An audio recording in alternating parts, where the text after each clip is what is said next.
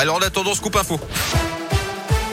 Et l'actu dans l'un, elle m'a connaît avec vous, Colin Cotte. Colin, bonjour. Bonjour Yannick, bonjour à tous. Et à la une de l'actualité, ce lundi, l'audience a repris ce matin aux assises de l'Isère à Grenoble, dernière semaine du procès de Nordal Hollandais pour l'enlèvement et la mort de la petite Maëlys Desarrojo à l'été 2017. Depuis ce matin, place au témoignage et au rapport des experts qui ont rencontré l'accusé en prison. Nordal Hollandais a une, un attrait, une fascination pour le mal, a estimé une psychologue tout à l'heure. Euh, vendredi dernier, pour la première fois, Nordal Hollandais a reconnu l'intégralité des faits qui lui sont reprochés après avoir longtemps nié le caractère intentionnel des coups mortels portés à la fillette de 8 ans. Dans le reste de l'actu également dans l'un, une famille de Châtillon sur Chalaronne évacuée de sa maison tôt ce matin pour un risque d'intoxication au monoxyde de carbone. Une fumée manait de l'habitation après un problème sur un poêle à bois selon le progrès. Un homme de 41 ans, ses deux enfants de 9 et 10 ans ont été évacués à l'hôpital de Villefranche pour des examens. Une vingtaine de maisons de retraite vont être contrôlées dans la région à la suite de l'affaire Orpea. Ils vont être ciblés euh, sur la base d'un faisceau d'indices relatifs à la situation de l'établissement, euh, notamment des signalements d'événements indésirables. C'est ce qu'annonce l'agence régionale de santé.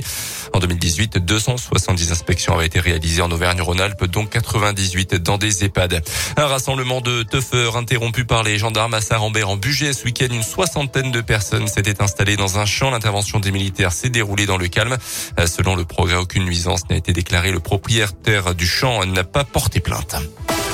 Le 14 février, c'est la fête des amoureux aujourd'hui, incontournable pour certains, anecdotique que pour d'autres. La Saint-Valentin ne laisse pas indifférent.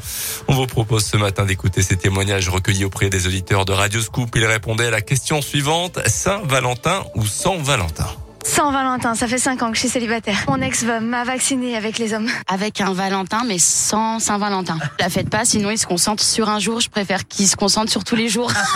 sans Valentin. Ah oui, c'est trop commercial. Non, la Saint-Valentin avec mon amoureux, c'est tous les jours. Cette année, Saint-Valentin, mais c'est pas grave. Deux, trois potes célibataires et moins de faire un truc sympa, quoi.